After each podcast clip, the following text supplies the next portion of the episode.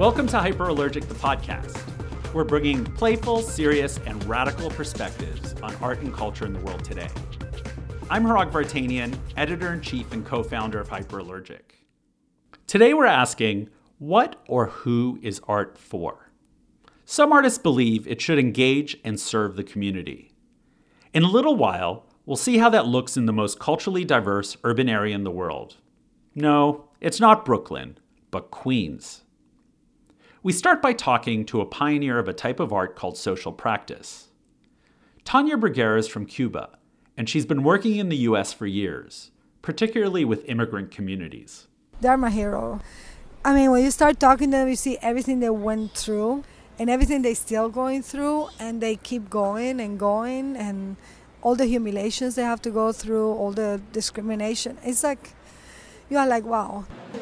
The other thing that is interesting with immigrants is like, it feels that only the privileged class has the right to be a global citizen or an international citizen. Why not to call those undocumented immigrants global citizens? Bruguera is the first artist in residence in the city's Office of Immigrant Affairs. Before that, she created a project that was going on for five years in a storefront on Roosevelt Avenue in Corona, Queens. It's called Immigrant Movement International, and it may not look like what most people think is an art project. Located under the elevated tracks of the 7 train, the space offers classes for undocumented immigrants in things like smile therapy, Ecuadorian dance for adults, and an immigrant superhero art workshop. I asked her about the project's mission. The Immigrant Movement as an art project wants to also bring a conversation about useful art, like arte útil, how art can be useful in society, how can we use art for other means and other than representation. But also, uh, the, the goal of Immigrant Movement is to bring a group of people who are part of the society as an active and active, reliable, and also uh, trusted part of the society, even no matter what their sta- legal status is. I mean, I think it's a responsibility to give people power and to give people a project they, they, they love and they care and, and uh, they have been recipient of, ma- making them being the, the people who generate it. So, what makes it an art project then? For me, the, Yeah. trans- the process of transformation of people, the way we'll transform the people who are part of it. And so now, in terms of what has your experience in Cuba, and how is that, how is that informed? You know, the work you're doing now, because I mean, you do socially engaged work, but it's different when you're doing that work without sort of like literally a government that seems to be like creating not only challenges but real major obstacles Yeah. for what for what you do. Well, I have to say that because immigrant movement, I was more equipped to do the work in Cuba. Uh, and now, because the work I did in Cuba, and I'm going to continue doing it because I'm doing the institute, the Hannah Arendt Institute for Artivism. I feel, I almost feel like if you see all my work, like from 20 years, you have seen I have been always having the same questions. The question is, that what is art for? And how can we put art to the service of people? So I have been trying to to bring that conversation a little more in depth, and right now I'm just and how to be a political artist is also another question.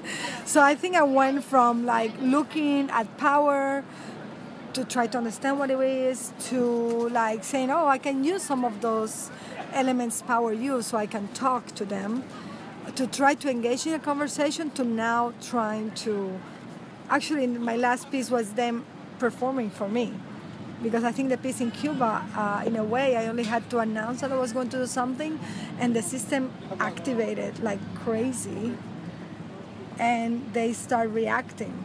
So when you say the system reacted, do you mean like systems of artists, systems No, of activists, systems of who? Government system, Oh, I see. yeah. In Cuba, Got it. yeah. So yeah, I sometimes like at some point you're like this is absurd, and then sometimes talk on the phone. And I know the phone was tapped, and I was like, "Yeah, because I'm going to go to this place and do that and that." And you see, like I said, do that next week, and then you see immediately, like you know, them starting to do things I don't do, and it was like, it was like them performing. So it was almost like an orchestrated, like, you know. But now, yeah, now I want to go and do something more systematic. So we'll see. Tell me about the new institute you're creating in Cuba. Yeah, so I'm very happy because I think this is an institute for artivism. That's another thing we always trying to push here, uh, which is how uh, it's the same questions, but the Institute of Artivism Hannah Arendt is going to be focused in civic education.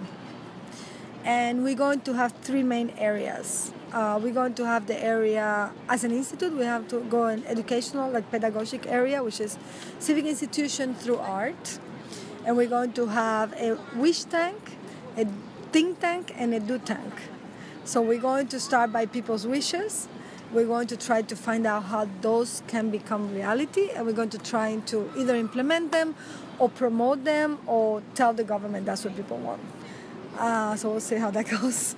How do you think the immigrant uh, movement international informed the way you've created this? I think because uh, I was part of Immigrant Movement International, I know this institute in Cuba can happen because I saw it happening in Queens.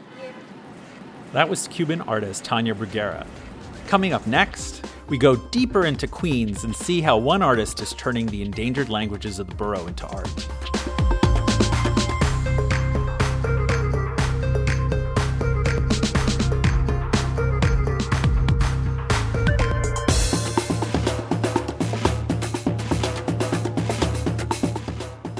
This is the Hyperallergic Podcast. I'm Hrag Vartanian. Queens is home to 2.8 million people, and 48% of them are foreign born. It's literally the borough of Babel, a place where 500 languages and dialects are spoken. Listen to this one. Dondags pagastus. Zonke korant. Minisa Peter. That is Livonian from Latvia. It has only five speakers left in the world, as in one, two, three, four, five. And some of them actually live close by in Rego Park. Now, picture this obscure language as a tiny pink polygon inside a patchwork of different shapes and colors. Each one is an endangered language. And together, they form the Garden of Forked Tongues, a hundred foot long mural at the heart of the Queen's Museum.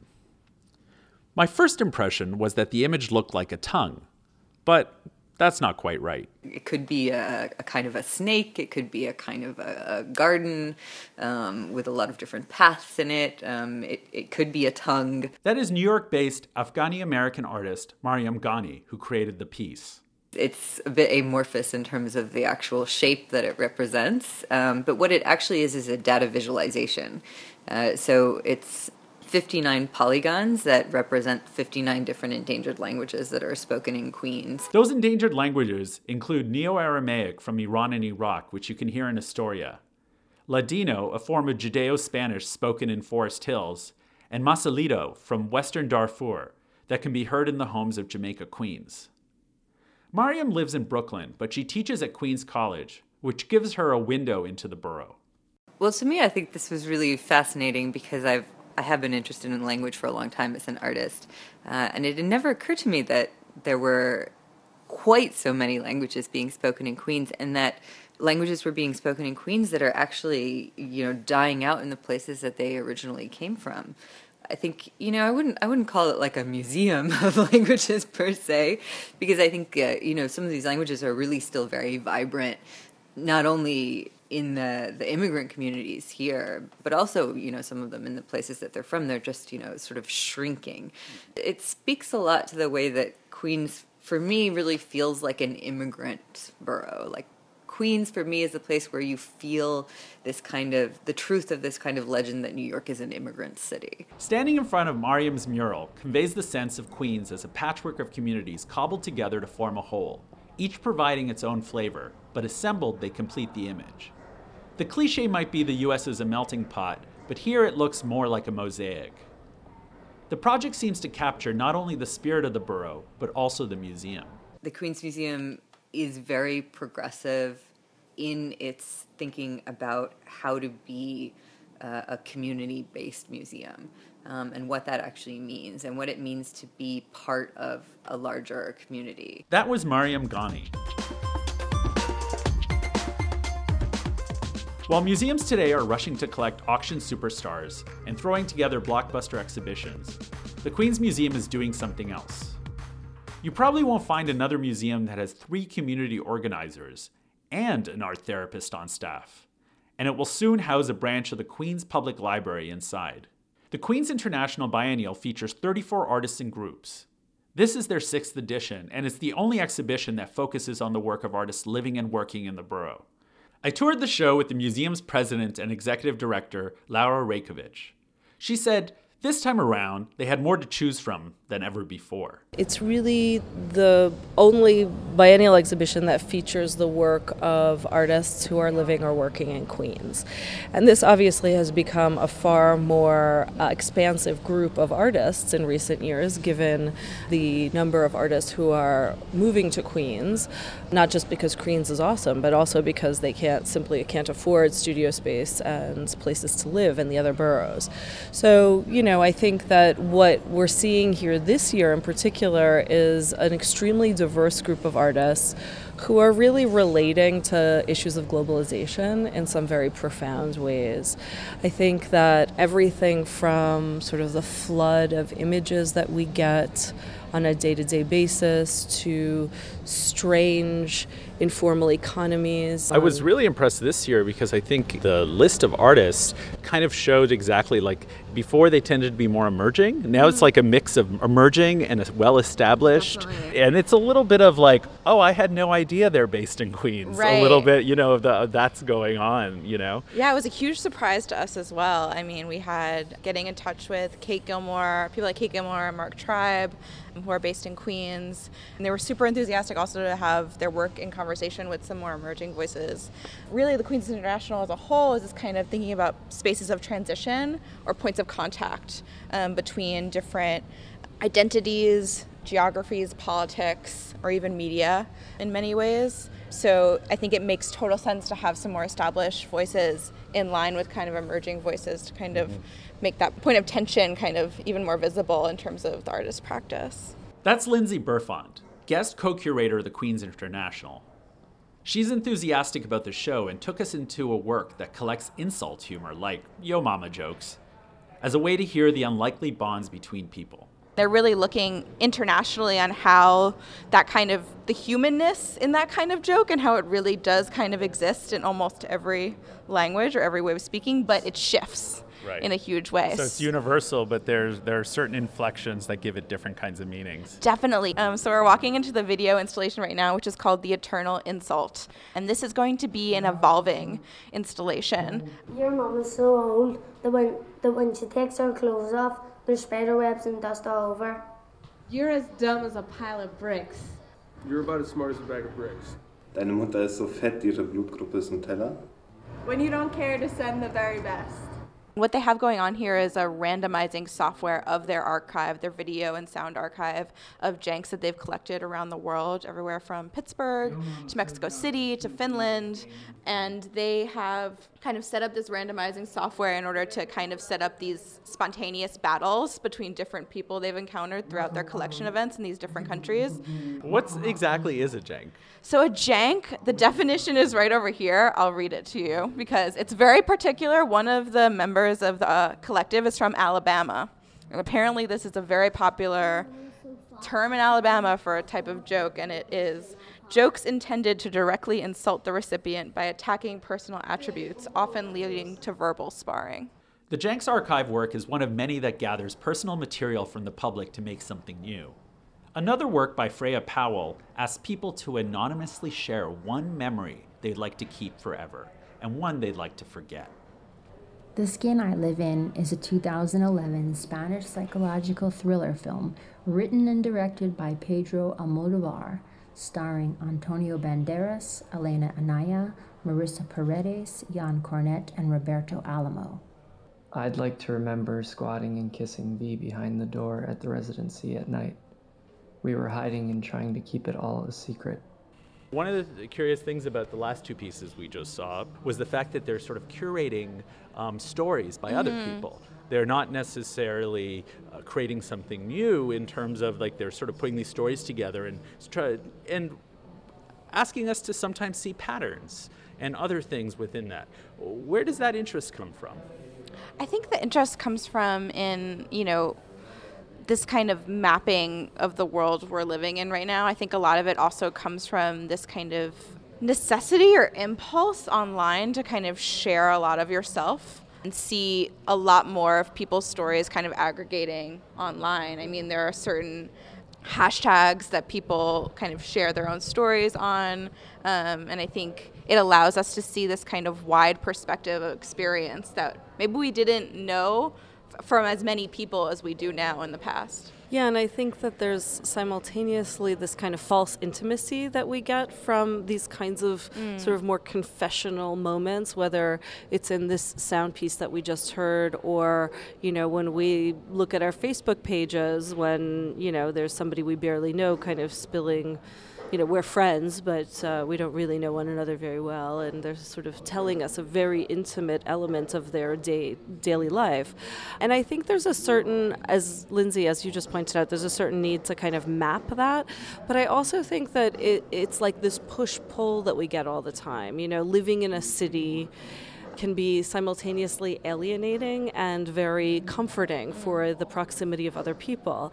I think as New Yorkers, we tend to try to build sort of borders around ourselves. We wear headphones on the subway to try and maintain some of that personal space. And yet there's also this kind of yearning. And as a somebody who spends the most of her adult life in New York City, there are those wonderful moments that we've all had where we've shared a truly kind of wonderful, intimate moment with somebody who's a total stranger, uh, either on the street or on public transportation. I think some of these projects tap into that and tap into our yearning for that kind of connection, even if it is very fleeting.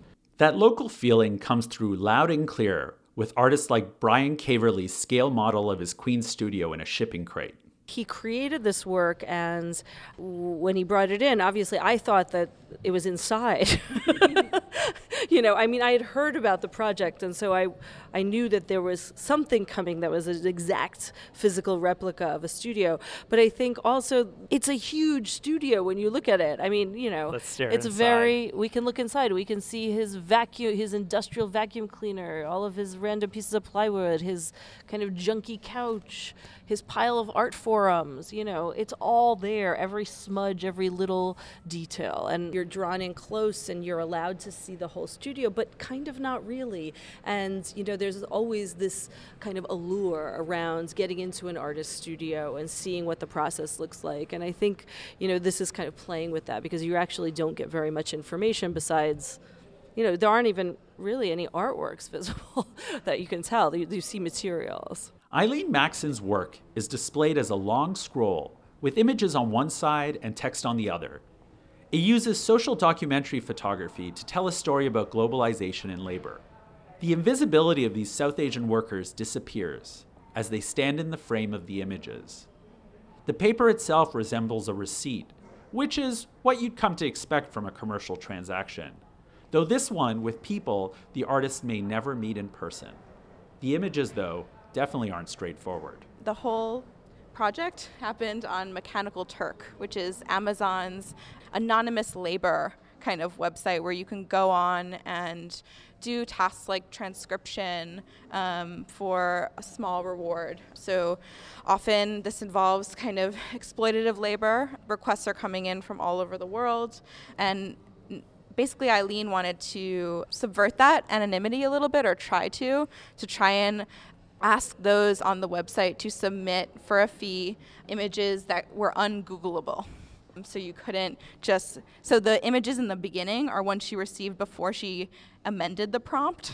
Um, so she just received these random images when she asked for a picture of the person. She was trying to get at who is the person that I'm communicating with on this website? Who is the person that I'm asking to labor for me? Uh, Laura, um, in terms of the Queens International, I guess part of the question that comes up when we when thematic shows arise is, do we need a show on in that theme? So the question is, why do we need a show about Queens?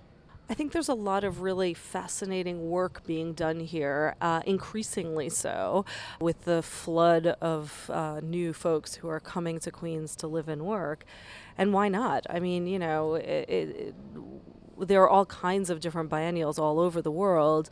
Why not have one that focuses on the incredible diversity of stuff that we've got going on here in this borough. And I will say also, you know, we are a public museum situated in a public park, and in the next couple of years, we'll also have a public library embedded in the museum itself. And so, this kind of nesting of democratic institutions for me is a very important element of what our ethos is about. Yeah, and, and I was kind of uh, curious what you thought in terms of is the radicality of the Queen's Museum partly because it is a wholeheartedly public institution? Because I, you know, I mean, that's very rare nowadays. Uh, at least it feels rare. Or maybe it's well, becoming more rare. Let's just say this. I, I say a public institution because we act as though we're fully funded by the city of New York. Uh, in fact, uh, you know, there is a large portion of our budget, a very large portion of our budget that is that is privately funded, but whether by mostly by foundations and philanthropic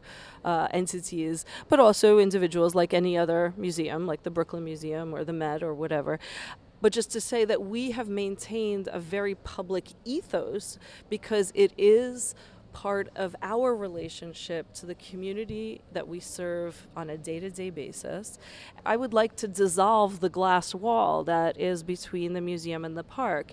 I want this to be people's places where the people who hang out out there can just, you know, they can come in here too. I always joke around that, you know, people come for the bathrooms, which you can access at any time. They're public bathrooms, but you stay for the art. To me, that's that's success. Okay, that was great. So we were talking to Laura Raicovich, the director of the Queen's Museum, and Lindsay Burfond, guest co-curator of the Queen's International. Thanks so much. Thank you. Thanks, Rog. See you soon. Thanks for listening to Hyperallergic the podcast. We're now on iTunes, so please subscribe and stay up to date on future episodes. I'm Hrag Vartanian, editor in chief and co founder of Hyperallergic. Our executive producer and editor is Gisele Regatao, Theme music is by Garen Gueyikian, and our publisher and co founder is Veken Gueyikian. Thanks for listening.